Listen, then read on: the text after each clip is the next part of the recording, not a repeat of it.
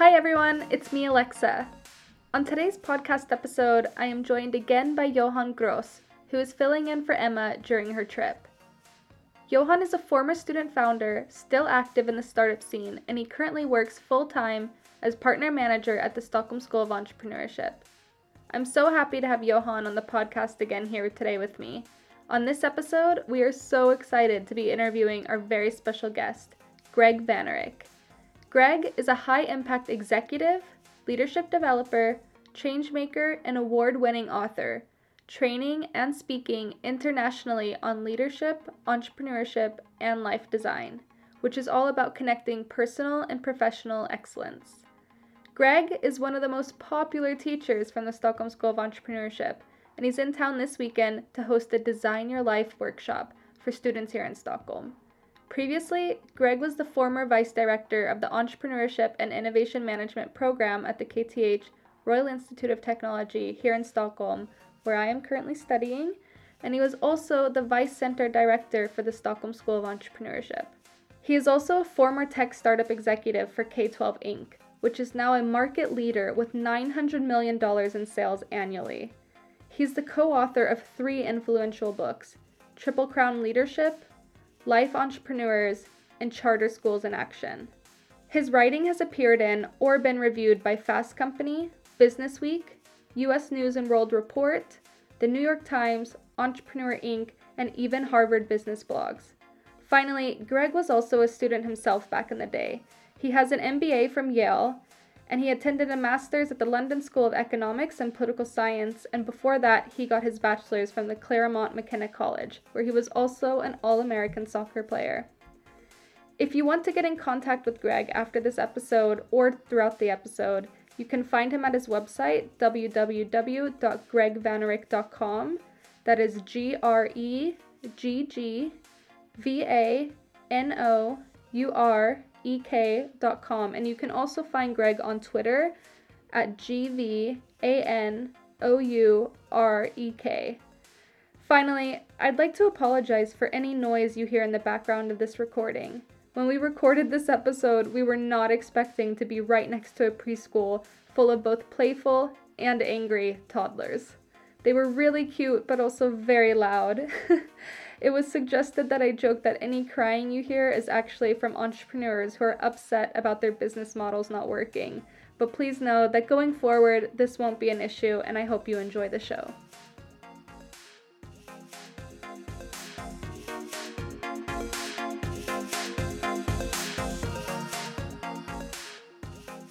So, Gregg, what are you currently up to, and what does a typical week look like for you? Yeah, so I have a new enterprise yet again. I've started a uh, new uh, training firm okay. that does leadership, entrepreneurship, and life design. Yeah. And so I'm designing and facilitating workshops and retreats. Uh, I'm doing speaking, uh, and then also a little bit of coaching and consulting. And this is all around. in the U.S. It's in the U.S., but uh, well, internationally too, actually. So it's uh, it's based in the U.S. and I have a focus in Colorado, where I am mm-hmm. now, but uh, an eye on the national market and internationally too. Mm-hmm. And having just uh, returned from ten years in Sweden, I'm very much looking to continue a strong Swedish connection yeah. Uh, in uh, my work life as well as in our personal life. We yeah. have family here, so it's exciting. It's a you know, it's a startup, mm-hmm. and so you know, with all the challenge and the learning, but the opportunity that comes with that, mm-hmm. And then you know, there is no typical week to answer that question. Um, you, you know, got flown out to Stockholm this week. That's right. Yeah, exactly. Which is super fun. It's great to be back and some really uh, interesting projects. Uh, which is you know part of startup land is that mm-hmm. sort of uh, the variety that uh, I mean there's so many different aspects and so right now it's kind of hustle mode is a mm. big uh, factor of you know getting out there with new business development, mm. uh, networking, uh, prospecting, uh, and you know developing relationships with mm. people as I start to build the new business. Yeah. And are you doing this on your own, or are you doing with someone else? I am. I'm solo right now, and uh, you know uh, in the past I've had solo business. I've had um, small business with uh, collaborators, and I've had a startup that scaled to be pretty big. Um, but right now, uh, it feels good to be doing the solo thing. Um, I can really focus it and uh, figure out where it's going to get traction, and, and then we'll see where it goes. Interesting. Yeah. So, what ventures have you been involved with in the past? Yeah. So Tell us a bit. I mean, I've explained it already, but tell us a bit about your background and in your own words. Yeah, it's been a varied career. I mean, I started at a think tank in Washington, D.C., uh, and then it was a foundation. Uh, But that was interesting because that was a startup that we launched out of the think tank. And with that, uh, so most foundation jobs aren't startup, you know, they've been around for a while. But this one, we had $40 million in assets, which Wow. meant that we had a $2 million annual budget, which is, you know, a 20 million uh, kroner. And uh, we had to just start it from scratch. You know, what are the programs? What are we going to do? What's the budget? What's the plan? And then we had to go out and execute. And so that And was how old were you at super this fun. point? Um, I was, you know, early 20s, uh, pretty fresh out of school. And, and so it was a tremendous challenge and a learning opportunity for me. I was just really being thrown at a lot of things. And uh, you know, I was uh, the vice president of this startup foundation. The president was this senior guy, had written 20 books, and he'd worked in different presidential administrations and the U.S. Department of Education, and been a professor. Uh, but he was more of a big picture guy, and so he needed somebody who could kind of execute, who could do the budget, who could launch the website. And so it was a great opportunity for me to just get my hands dirty and roll up my sleeves and just do stuff. And we built that out, which was a lot of fun. Um, so did that, and then went back for my second master's degree. And after that, I had the opportunity to join a startup company. I had a couple of choices, and ended up taking that. Um, and so this was really exciting. This was a brand new online education startup.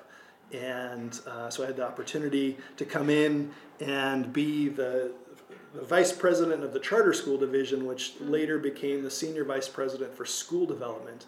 And so this, this business was developing lessons and assessments online and offline and offering that nationally uh, in the United States to serve public school students, private school students, and homeschoolers.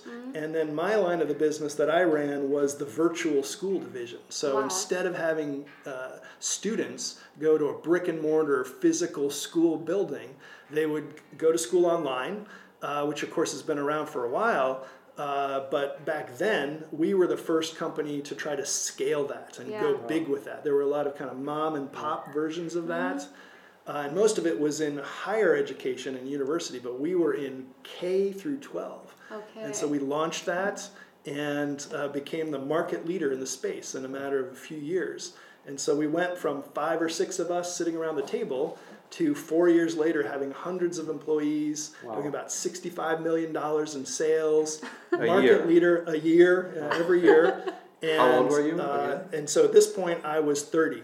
Okay. Um, so, and I was fresh out of my MBA program, and it turned out that the business line that I was leading turned out to be our biggest business line by far. We didn't know which of the business lines were going to pop. Yeah. Uh, we suspected this one might.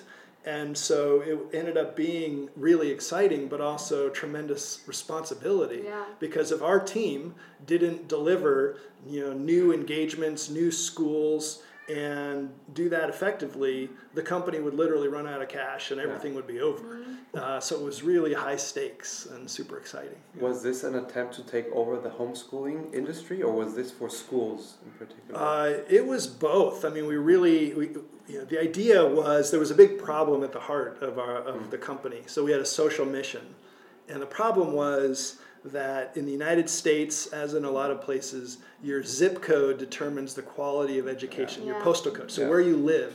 So if you live in a nice, affluent suburb.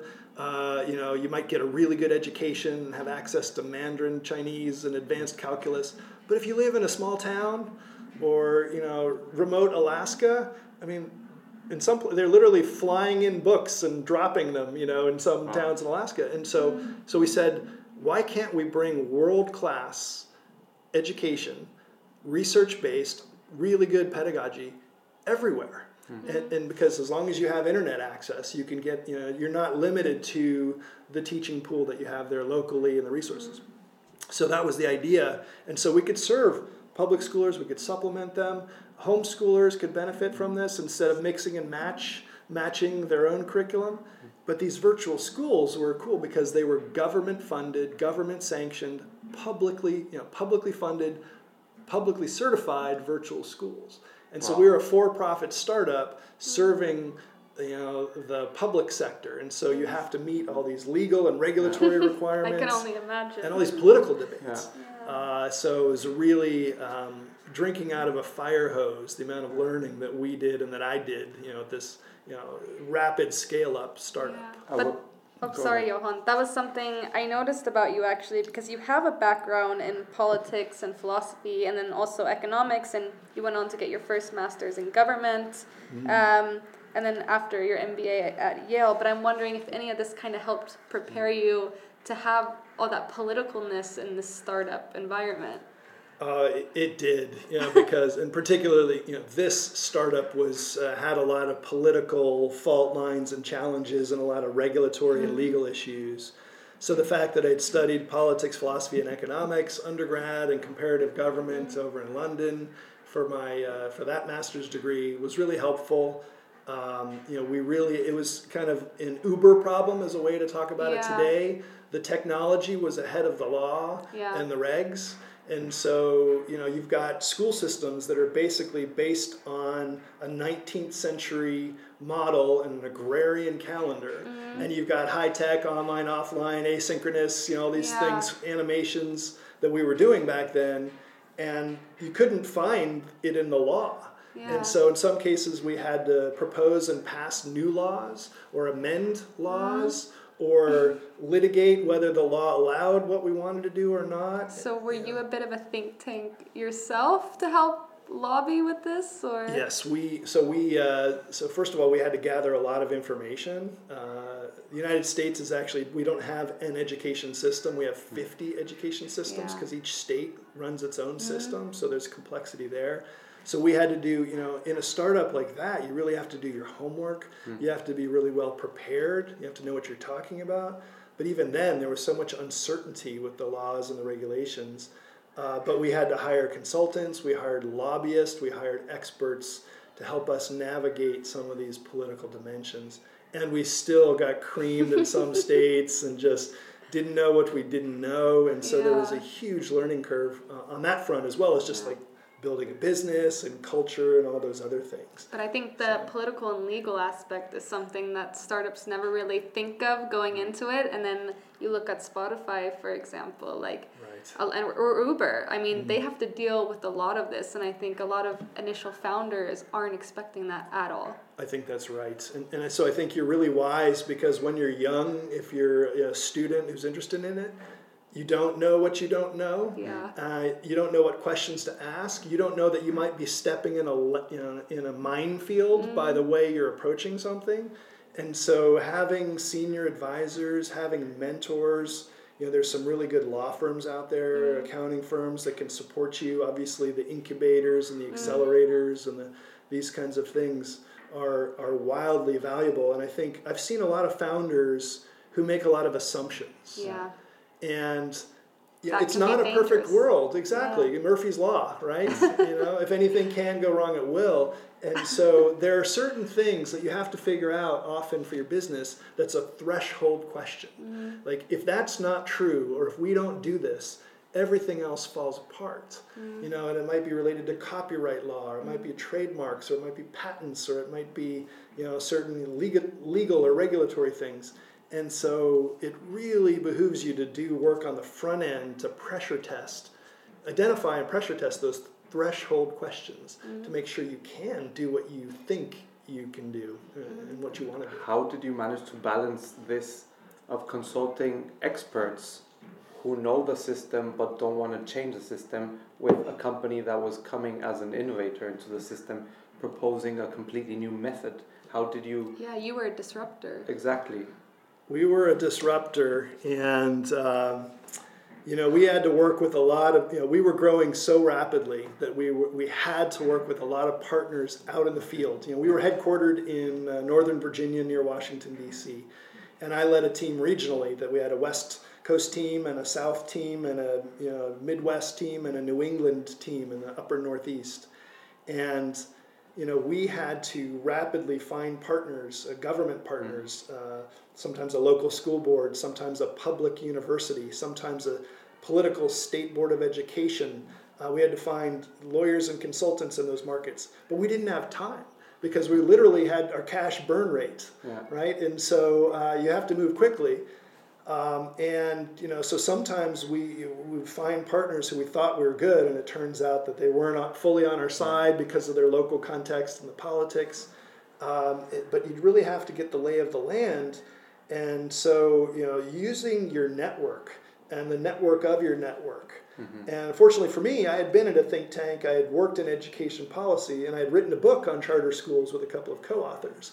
Okay. So I had this uh, knowledge of what was going on in that sector, not virtual school specifically, but a kind of charter school specifically. And then I had a network of charter school people around the country that okay. was wildly helpful. And so that's the other thing I would say for student entrepreneurs or young entrepreneurs is don't do it yourself. you know, there, there's so many things. It's so hard. You can't. There's so many things. I mean, your to do list will literally be like a hundred things long one day, and then the next day, after working really long, it's 125 things, and then you know it's just getting worse. And and so if you think that you have to control it, that you know you have to be the one who decides, you have to get good at sort of really uh, utilizing a team and being open to feedback and input, uh, but choosing wisely who you do work with. Yeah, that's something we yeah. talk about a lot on the podcast because yeah. team is so critical in those early stages. And I mean, you've been coaching and teaching students about entrepreneurship for a decade. Um, I don't know if you have any great advice for how students can maybe start to look for a good co founder or yeah, to know they're ready to start a venture themselves. Mm-hmm. Well, that co-founder question I think is so important to uh, to pause on, and I think a lot of people just jump in, for example, with a friend or with you know the convenience mm-hmm. factor. Mm-hmm. Somebody's available, and you just dive in, and that's really risky. Um, the co-founder dynamics I've experienced it, where um, you think you know somebody, and then after working for years and yeah. often an intense situation with a startup, certain aspects of your personality, your nature are revealed there. and, and there can be you know good people who just disagree or have a different value set mm-hmm. where you know so in one case fundamentally we had a different aspiration for the business mm-hmm. And we didn't know that at the beginning, but part of the reason we didn't know it is because we didn't do enough vetting of each other and really mm-hmm. gaming it out and projecting. And so I think the best thing that you can do is work with people that you've worked with before mm. significantly. You know, if you haven't worked with somebody, it's really risky um, because how could you know? And so even, you know, a student project, but a significant student project, mm. and hopefully multiple uh, projects. And then really going deep, I think, on values, hmm. Uh, on what you want for the business, including you know the time horizon. Yeah. Is this you know do you want to do it a few years and sell? Is this something you want to build into an ongoing venture? You know what does success look like for you? And I think the kind of culture mm. that you want to build. You know what if if you start hiring the people and you what do you want it to feel like to work there?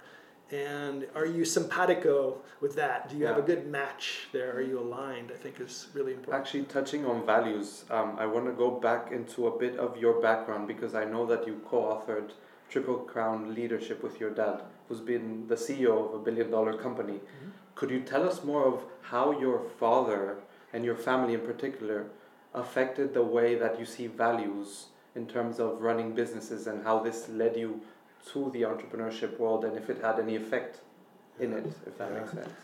Big question. Yeah, I my dad's had an enormous influence on me. Uh, he's a remarkable leader. He started out doing a little bit of entrepreneurial stuff. He was in the army, but then he got into corporate and he did some private equity, um, really brutal situations where you have to cut costs and you have to really restructure. And he started, you know, and, and that's what he learned in business school and it was just brutal. And he started to question, you know, is this what business is? And by the way, he came out of business school, and you know, his goal was, I want to run something. You know, it was about he was just you know ambitious and driven, and he ended up you know running uh, five companies as CEOs, and later got into turnarounds. But this kind of experience early on caused him to kind of question everything, and then he encountered what's called servant leadership, which is a leadership model that came out of the 1970s with Robert Greenleaf. It really flipped everything. Mm-hmm. Instead of thinking about the leader as on the top of the pyramid in the, in the org chart where there's the hierarchy underneath you and people, mm-hmm. you tell them what to do and you're the head honcho, the servant leadership flips that literally upside down. And as the CEO, you serve your team and you serve you get your team to serve your customers really well. Mm. And the test of a servant leader is did the people working for you grow and develop as human beings while they worked for you? And did you serve the customers well? And this was just a mind flip for my dad. And he said, Wow. And, and he was kind of thinking about is there a better way to do business? And so, taking into that and then carrying it further, we discovered our own leadership model and wrote a book about it, as you, you know, called Triple Crown Leadership. And so, and the, the summary of that is you know, what kind of leadership does it take to build an organization that is excellent and ethical mm-hmm. and enduring? So that's the triple crown. Excellent, ethical, enduring. So you get great that. results ethically, you know, the right way, yeah. and over time, sustainably, right? And so it's really rare um, but amazing if you if you can do it. I'm curious, how was your dad at home? Was he did, did he change his leadership with his family too, as he changed it with business? Yeah, uh, hard to say because when you're a young child, you don't really you're not as aware of your uh, your parents' styles. But I yeah. think he definitely softened over the years, um, and you know, one of my great lessons that I learned from my dad and his business career, his leadership, was it's all about the people. Yeah. I mean, my dad, as you said, he ran a billion dollar company, did these brutal turnarounds. They did some amazing things with product quality and innovation and Skunkworks Ventures. Mm. And he looks back on his career and he says, you know, we've accomplished a lot, awards, you know, growth. Um, but he says, it's the people that I worked with you know, what we did together, the relationships, getting to know their family, being part of their journey. Um, and he always welcomed my brother and me. You know, we would come to, to go to the cafeteria or company events, and he, he talked to us. So we kind of softened in the human factor. Uh, there's a professor from Harvard, Heifetz, who says the work is through the people. Now, you might have a great strategy, you might have a great business model, but if you don't have a good culture and if you don't have good people, yeah right? And so, what are you doing on the people on the front end? And this is one of the great lessons from Google. Mm-hmm. You know, most companies they spend a lot of their money, their their HR budget, uh, developing people, mm-hmm. which is important. I'm a big believer in that, and yeah. I do that. But Google says, what about the front end? What is our process mm-hmm. for vetting? And so this could be applied to co-founders mm-hmm. And every hire. I mean, if you're in a small startup, yeah. you make a hire, that's a huge percentage yeah. of your viability. And so, what are you doing on the front end mm-hmm. to, to especially vet? if you're going to give them equity as well? Exactly. And I know our last student founder that we interviewed, Alex Jacobson from Waves, he is only 21 years old, but he's even realized it himself. At the end of the day, all it is is people. Mm. My company is just people, so that's the most important part of it. Yeah. That's what I'm wondering in terms of students when they go out, say, want to start a company or join a company. How can they know that they're gonna be working with great people? What is a method that you would suggest or recommend in terms of knowing if you have a good boss or you have a good co-founder or a good colleague? Mm. I think um, a lot of interviews are kind of one-sided, and we have this mm. mental model of I really want to get the job, and so I really need to prove myself. And the best interviews are truly two-way, and mm-hmm. I think the best, excuse me, the best companies recognize that you know it's really um, an exploration of fit in both directions, and they should be selling their vision and the company and the culture to people who come in as well. And so, really having a lot of detailed questions, you know, not just the uh, boilerplate, but some probing questions, um, and, and following up with other employees, you know, asking to talk to other people. Can you visit? Um, using your network, you might know people who work there, who have worked there, who mm-hmm. know people who you know who work there, and really getting that overarching sense, a really rich and not just taking things for granted. You know, yeah. you might hear one thing, but the person's trying to sell you. You know, mm-hmm. and then of course online nowadays, there's so many great you know tools that you have to get access about what people said and how much money they're making in a lot of companies. Um, and so that's you know, doing your homework, being methodical. Um, because choosing a place that's not a good fit for you, for the role, or for the culture, yeah. it can be a big waste on both sides. And it doesn't mm-hmm. serve anybody. Mm-hmm. Uh, and they'll be impressed. You know, if somebody comes in and they've got tough questions and they are vetting you, say, mm. whoa, this person has it together. You know, they, they are confident, mm-hmm. they know what they want, you know, they're clear. Um, that's impressive, you know, when you're on the other side of the table when you're interviewing people. Mm-hmm. Yeah. Where do you think passion comes in, especially if you want to form a team that's n- maybe not with people from your same program that you've done school projects with? Do you think passion maybe would be the main indicator for how you could find a good co-founder fit with someone from a completely different program or school with a very different skill set from you? Mm. Passion is a really good indicator. Um, and so, you know, do they burn for this topic, for this vision? Do they, you know, do they mm-hmm. really see the potential here? Um, but people are complicated, and some people have a passion for that, but they have a passion for a dozen other things. And you know, there are a lot of people who are in the entrepreneurial space who are you really kind of get pulled in lots of directions, mm-hmm. and they have a hard time focusing, and they're visionary and mm-hmm. whatnot. And so you have to you know think about that passion you know how focused is that as one question but i think i would say your passion personality is another like a mm-hmm. complementary personality you could look at like they use a color wheel like this, an mm-hmm. intense person a yeah. salesy sunny optimistic person a down-to-earth person yeah. a logical you know having a variety is really mm-hmm. good and then, and then as we talked about earlier, you know, core values is mm-hmm. another fundamental thing. So I'd be want wanting to look at a few fundamental pieces. Mm-hmm. Now you don't want uniformity. You yeah. certainly don't want to have all just the same. You know, you need the variety and the diversity mm-hmm. that's going to be hard to manage, but it's going to give you sparks. It's going to give you a little bit of productive conflict and the potential for innovation because mm-hmm. people are seeing it from a different background, a different life experience, a different perspective, mm-hmm. a different personality. And if you can manage that without people wanting to kill each other, it can be really beautiful. Yeah, definitely. Wow. I want to jump actually into one of the reasons why you're here at uh, SSES Stockholm School of Entrepreneurship this weekend, mm-hmm. and it's the fact that you're teaching a workshop in designing your life which is by far one of the most popular workshops that we've ever done. Um, and we continue to do it, and we want to see how we can expand that. Um, I was wondering, why do you think this is such a popular topic? Mm. Why are you so popular in that sense?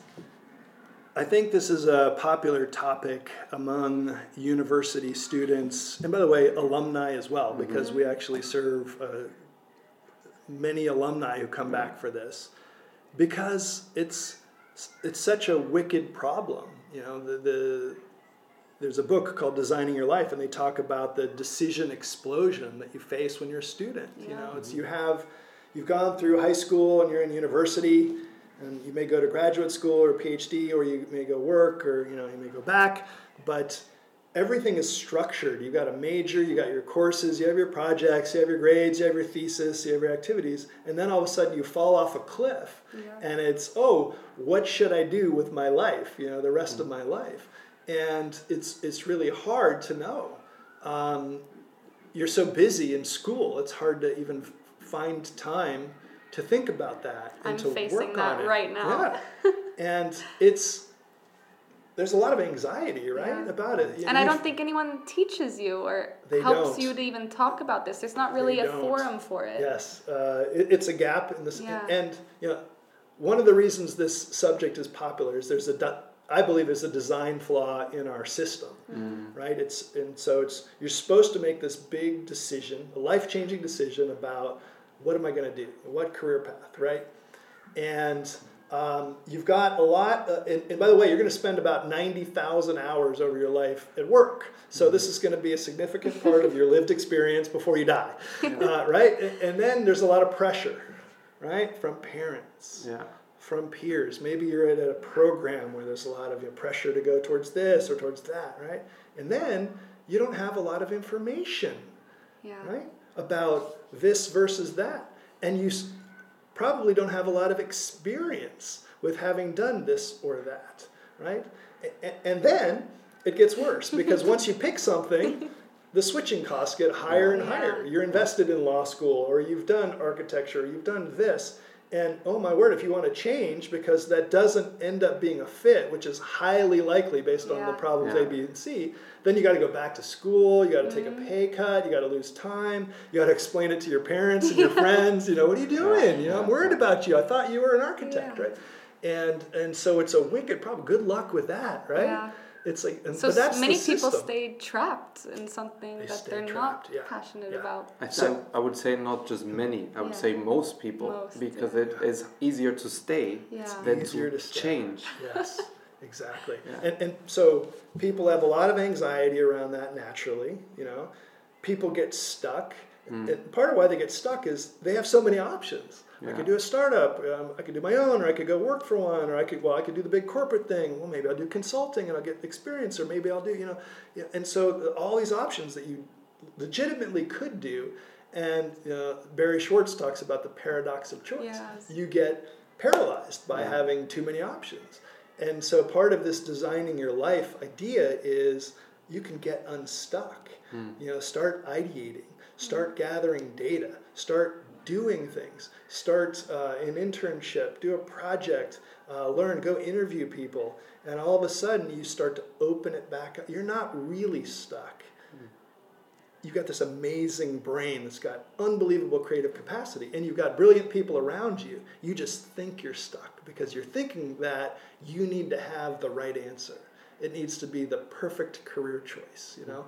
But you don't. You need to start working your way towards it mm. and ruling things out yeah. and trusting that it'll be okay you know, if you apply yourself. The problem is people don't apply themselves to it. Mm. They avoid it, mm. right? And then they, up, they end up panicking, right? And you see this even, you know, the end of PhD. You know, you done your undergrad, you did your graduate work and your PhD, and they still have been avoiding and avoiding. It's like, oh my God, what do I do? You know, uh, because all of these tendencies. Yeah. And how, if say I'm a student and I'm considering all my options, how would you suggest to go about it? What is, what would you do? Mm.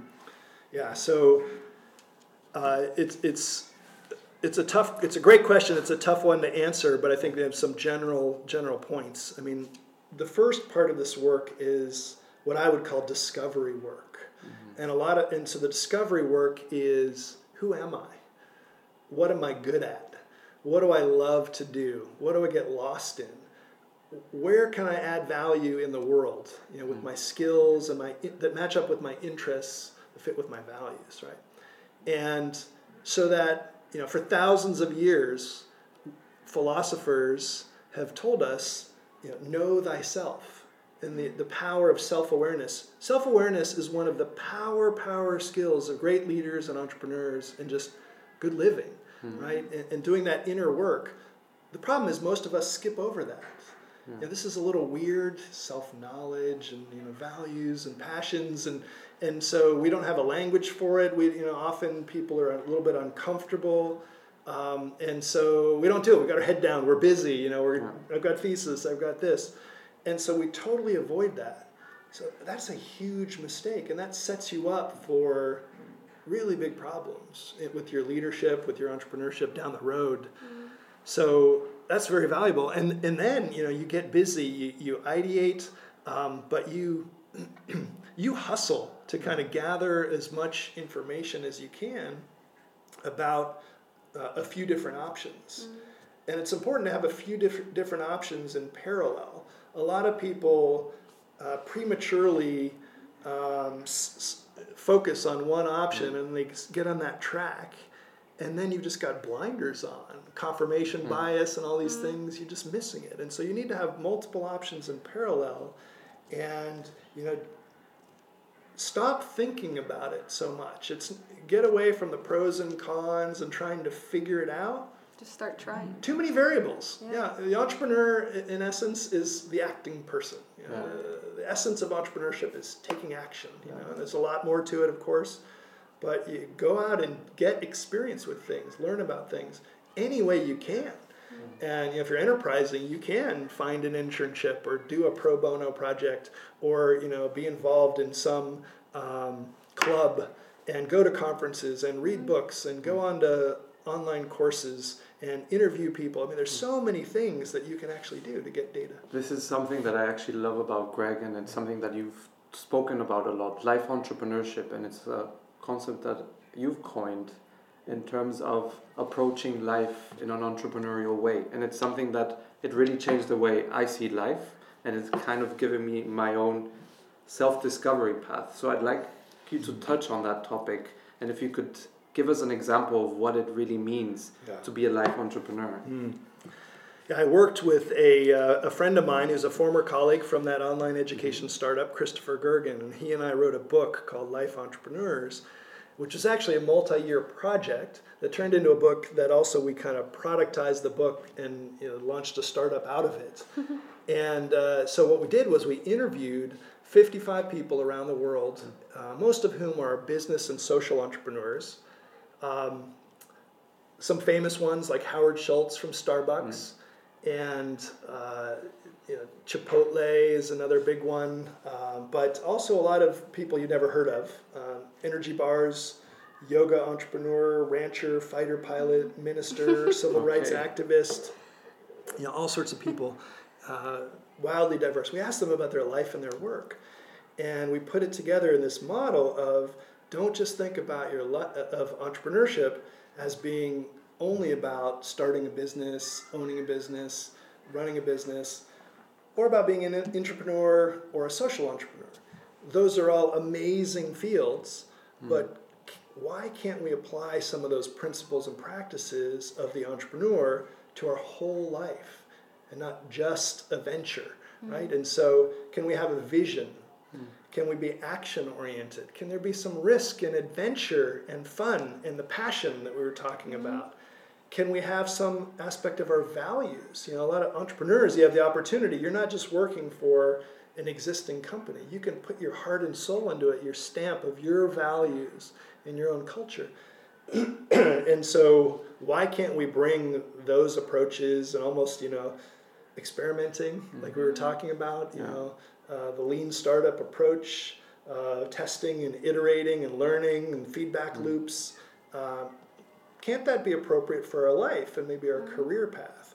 And I think there's so much power in entrepreneurship.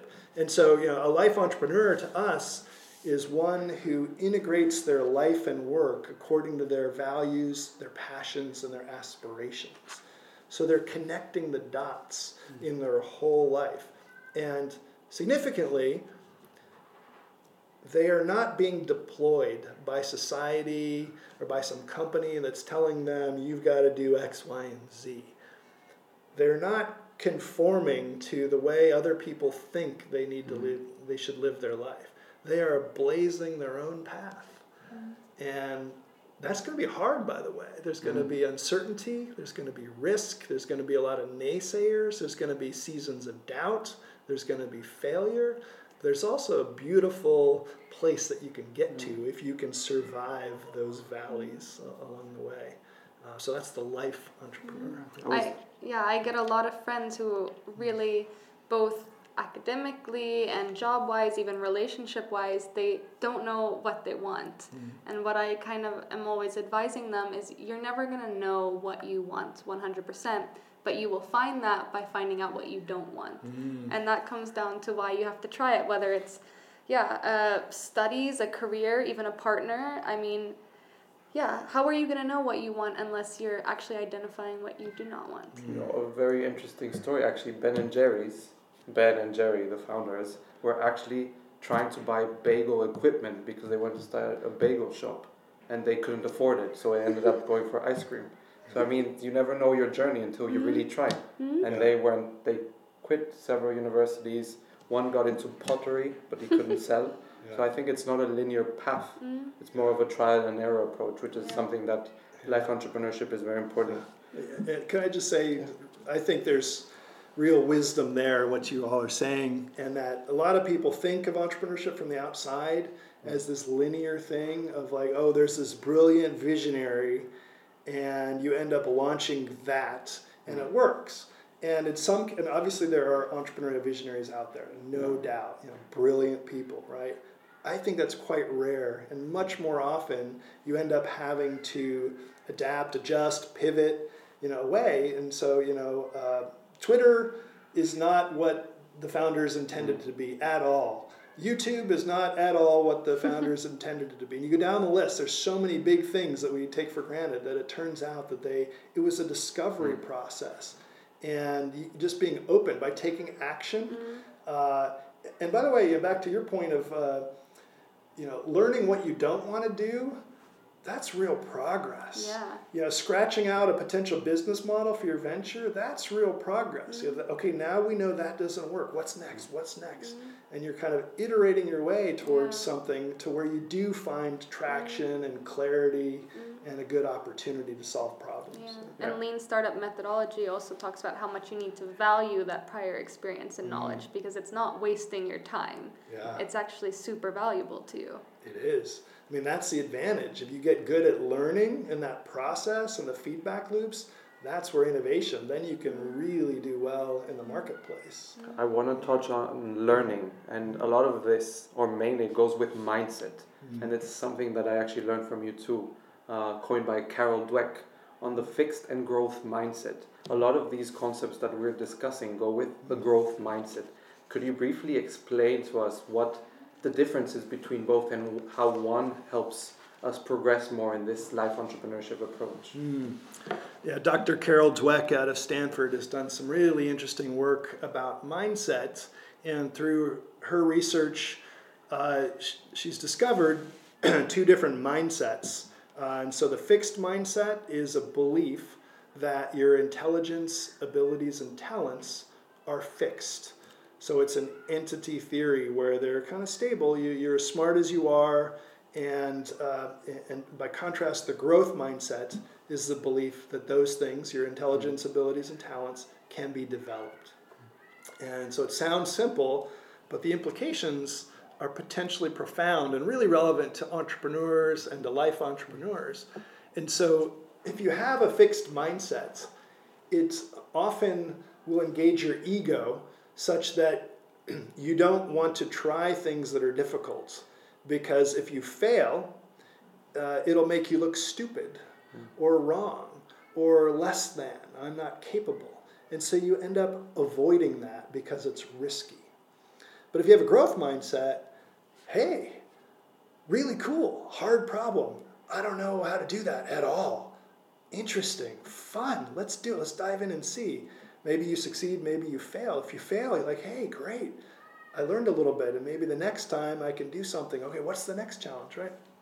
And so if you kind of game that out over time, the people with the fixed mindset are avoiding risks and they're probably going to plateau. They're not testing themselves. They're not learning as much because they're playing it safe, hmm. right? And, but the people with the growth mindset, even if they're failing a lot, up, down, up, and down, but over time there's this kind of learning and performance enhancement uh, that you get that's, that's cumulative over your life.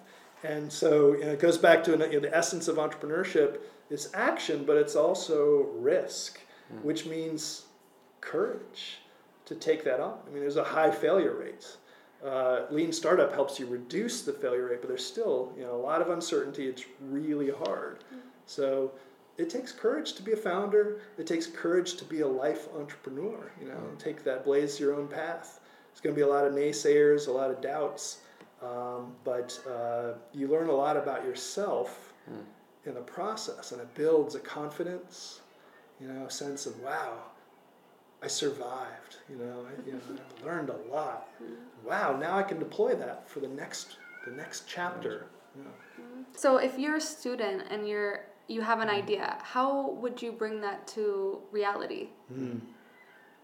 So, one of my observations about um, working with a lot of students at different levels uh, over some years now is that there are so many resources around that often students aren't aware of Mm. or don't take advantage of for various reasons.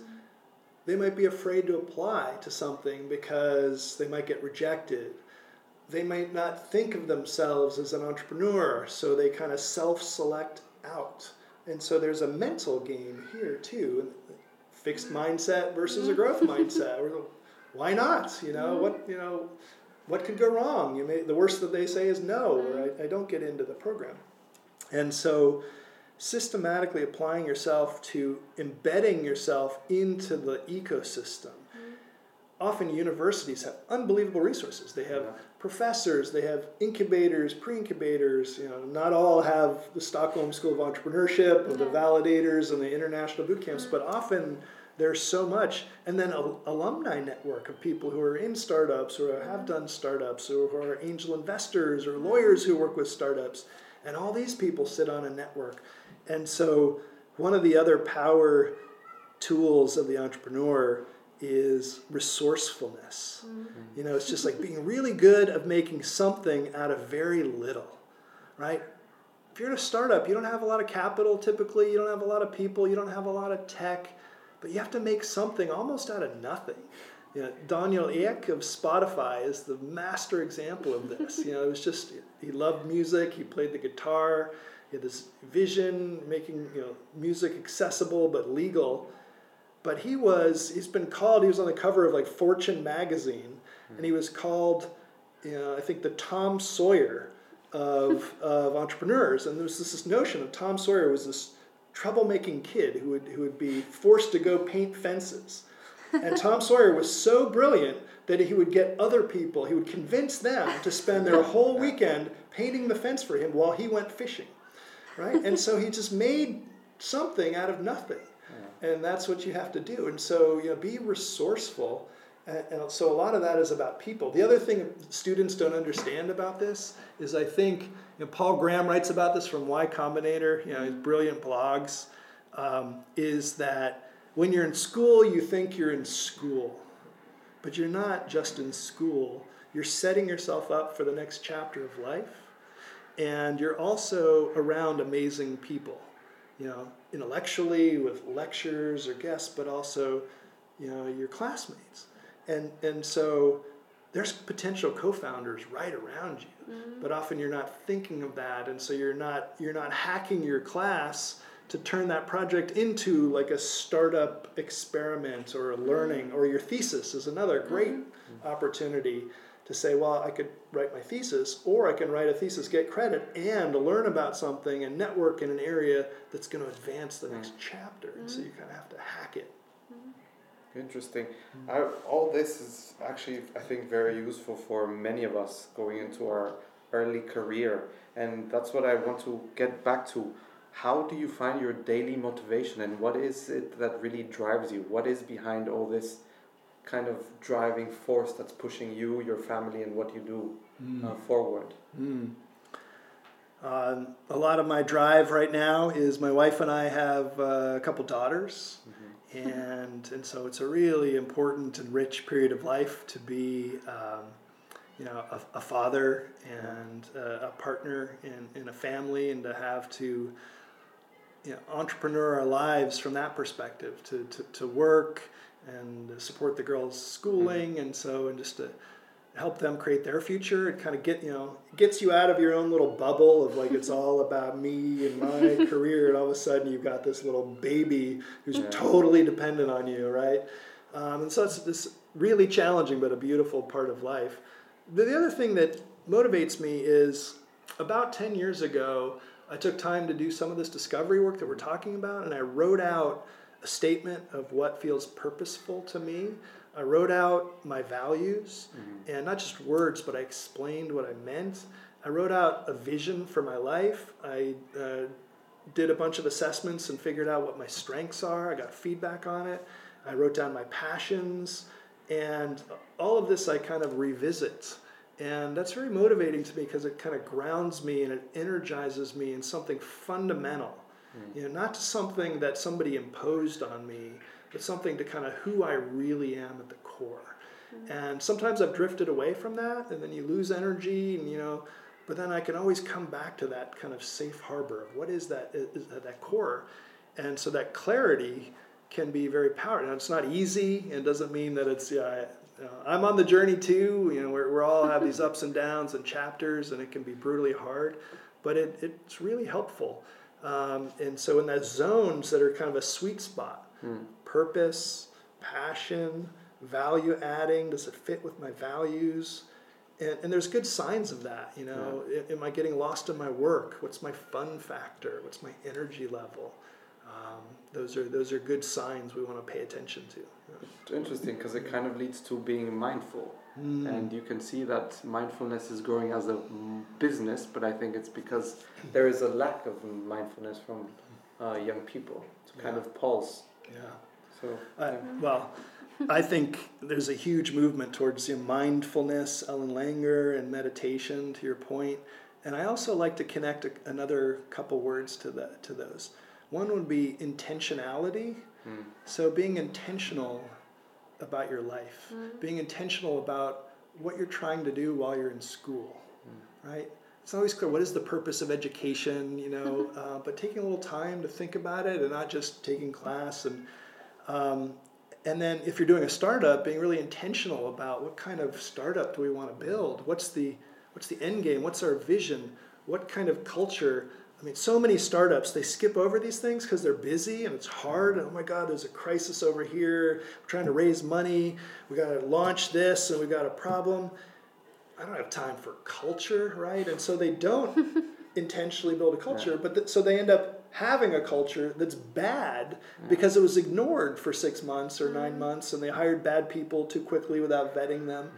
So, and so intentional, and then the other word is conscious and you know this. You know, let's go macro for a second here. You know, there's a movement in the world which is conscious capitalism. Mm-hmm. It's reflecting on you know business. You know, business is amazing innovation, jobs. Mm-hmm. You know, so much. I mean, look at all the products that we have. It's unbelievable what we have at our fingertips, right? And yet we have all this environmental damage. We have inequality. We have all these, you know, people, you know, not being treated well uh, at work. And so the old model of capitalism is very much under question, right? And so a lot of people are cynical about it. You see a movement away or a questioning of capitalism that undergirds the entrepreneurship opportunity, you know. Um, you can't have entrepreneurship if it's everything state directed, you know. Uh, but there's a counter movement, which is conscious capitalism, which is kind of saying we have conscious businesses that look at not just profit but also employee experience and customer value and vendors and the community and the planet. And you pay attention to all the stakeholders, and, and um, you have a conscious culture, and you have conscious leadership. And so, just connecting the dots, conscious capitalism requires a bunch of conscious businesses. You know, if you're going to do a startup, what kind of startup are you going to do? Yeah. Are you going to fall into some of the old traps that have led us to climate you know, where we are now.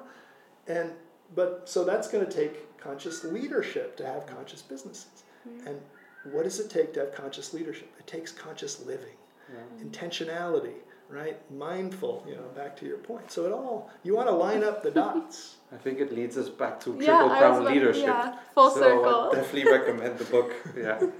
Great. Uh, now we're gonna do a rapid fire question round to wrap up. So try to answer these as quickly as you can. Uh, who is your biggest role model? I would say my father. I've learned so much uh, from him. Uh, as we've talked about, uh, I'd add one more. I had a professor of philosophy who taught us to love the questions, not just quickly answer them, but to sit with the questions mm-hmm. and to learn to love the questions. Like, who am I? Where am I going in my life? Mm-hmm. Who do you call when you get bad news? I call on nature. when I get bad news. That's a good. Um, you know, I, I like to get grounded. Okay. You know, uh, find sanctuary, Mhm. go for a walk, get in the woods, go up in the Mm-hmm. mountains, and just reconnect. Who do you call when you get good news? My wife. Who is your dream dinner companion? Yeah, so many. Uh, I would love to sit with Parker Palmer. Parker Palmer is an educator uh, and a brilliant writer. He wrote Let Your Life Speak, he wrote A Hidden Wholeness, and he went through a debilitating bout of depression uh, where just brutal for a long, long period of time. But he's come out to a place where he is whole, he integrates uh, his whole life, and he invites you to do that, to stop living a divided life and be different people in different situations and try to just integrate the whole. What is your favorite book? Other than your own. I can't say that. No, no. Uh, well, well, I love uh, Richard Bach, Illusions. I love Paulo Coelho, The Alchemist. yeah. Uh, but then I'd have to say, on the subject of what we're talking about, uh, Let Your Life Speak is just Okay. a wonderful little gem. If you weren't doing what you do right now, where would you see yourself? Yeah. Uh, well, I'm doing a lot of fun things right now, but I think uh, I would be doing more writing. I would be back to my next book if I weren't launching my venture right now. And uh, I'm actually trying to work my next book into my enterprise by building it into my training and my Yeah. speaking and my coaching and my consulting. Uh, but I'm really looking forward to, I love to write and make a circle where the writing informs the teaching and the training and you know it all sort of uh, uh, you get some some traction and some benefits from all the learning that you get from your students and from clients and from trying out new ideas What are you most proud of? most proud of being a present father That's great. I, a friend told me once they're only young once uh, and that's when I had young girls. And that was a really good warning that hit me hard and said, well, you can get caught up being busy in your own life. They're only young once. So I, I'm trying to honor that. Yeah. And finally, how do you want to be remembered? I would like to be remembered as someone who helped people lead good lives, to live good work, and to lead good lives.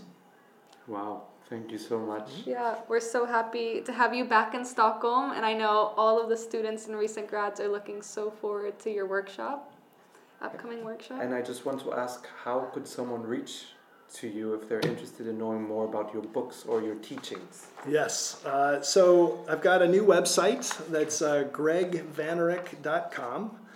And uh, so that's a great way to reach me. Uh, we've got a, a triplecrownleadership.com website for that book that we talked about. And I'm on Twitter at gvanourek, uh, which I have a lot of fun with. Mm. For those who are interested, you can find the website at www.greggvanourek.com.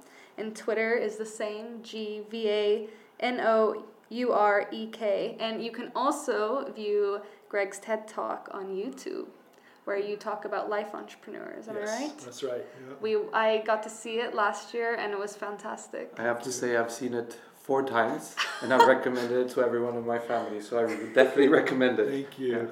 Thank you. Great. Thanks so much, Gregg. This is Thank fun. you, Gregg. Yeah. Thank you.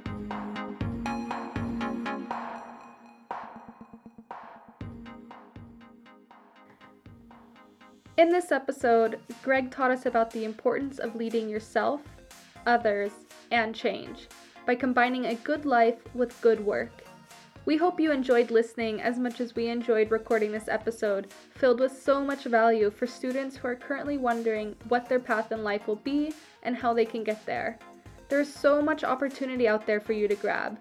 Take the time to get in touch with yourself and find out what it is that you really want, not what someone else wants for you. And remember, you are your own harshest critic, so be nice to yourself and try not to set too much pressure on yourself or deadlines for how your life should look by the age of 25, because it takes the fun out of it. Live life the way you want.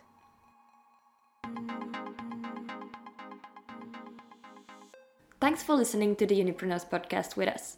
If you like our show and want to know more, check out